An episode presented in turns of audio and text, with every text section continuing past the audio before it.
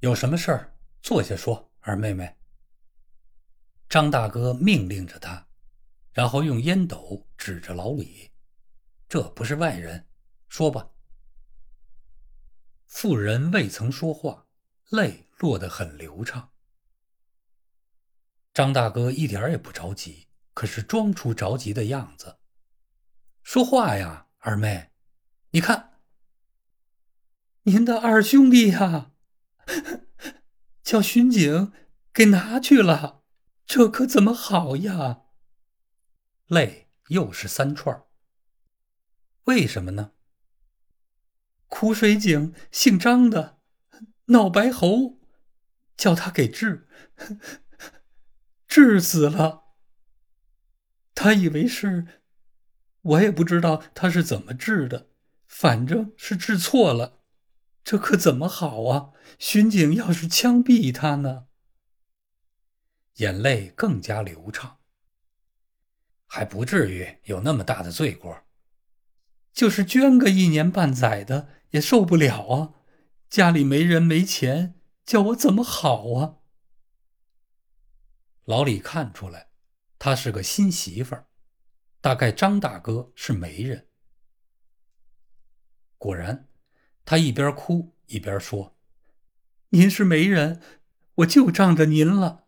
自然，您是为好才给我说这门子亲。得了，您做好就做到底吧。”老李心中说：“依着他的辩证法，凡做媒人的还得附带着立个收养所。”张大哥更显着安坦了，好像早就承认了媒人的责任，并不止于看着姑娘上花轿或汽车。一切都有我呢，二妹，不用着急。他向窗外喊：“我说，你这儿来。”张大嫂正在洗家伙，一边擦着胡萝卜似的手指，一边往屋里来。刚一开开门，哟，二妹妹，坐下呀。二妹妹一见大嫂子，眼睛又开了合。我说：“给二妹弄点什么吃。”张大哥发了命令。我吃不下去，大哥，我的心。在嗓子眼堵着呢，还吃？二妹妹转向大嫂：“您瞧，大嫂子，您的二兄弟叫巡警给拿了去了。”哟，张大嫂仿佛绝对没想到巡警可以把二兄弟拿去似的。哟，这怎么话说的呢？今儿拿去的？怎么拿去的？为什么拿去的？张大哥看出来，要是由着他们的姓说，大概一夜也说不完。他发了话：“二妹即使不吃，也就不必让了。二妹，他怎么当上了医生？不是得景区考试及格吗？”“是啊，他托了个人情，就考上了。从他一挂牌，我就提心吊胆，怕出了蘑菇。”二妹妹虽是着急，可是没忘了北平的土话。她不管什么病，永远下二两石膏，这是玩的吗？这回她一高兴，下了半斤石膏，横是下大发了。我常劝他少下石膏，多用点金银花您知道他的脾气，永远不听劝。可是石膏价钱便宜呀。张大嫂下了个实际的判断。张大哥点了点头，不晓得是承认二兄弟的脾气，还是同意夫人的意见。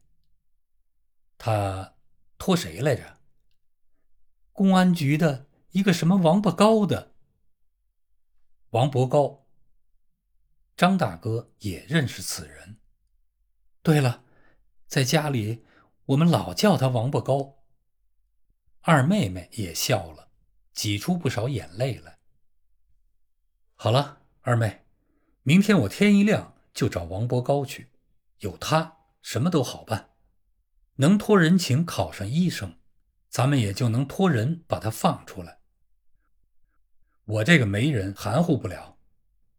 张大哥给了二妹妹一句：“那可就好了，我这儿先谢谢大哥大嫂子。”二妹妹的眼睛几乎完全干了。可是，她出来以后还能行医不能呢？我要是劝着她别多下石膏，也许不至再惹出祸来。那是后话，以后再说。得了，您把事儿交给我吧，叫大嫂子给您弄点什么吃。哎，我这才有了主心骨。张大嫂知道，人一有了主心骨，就非吃点什么不可。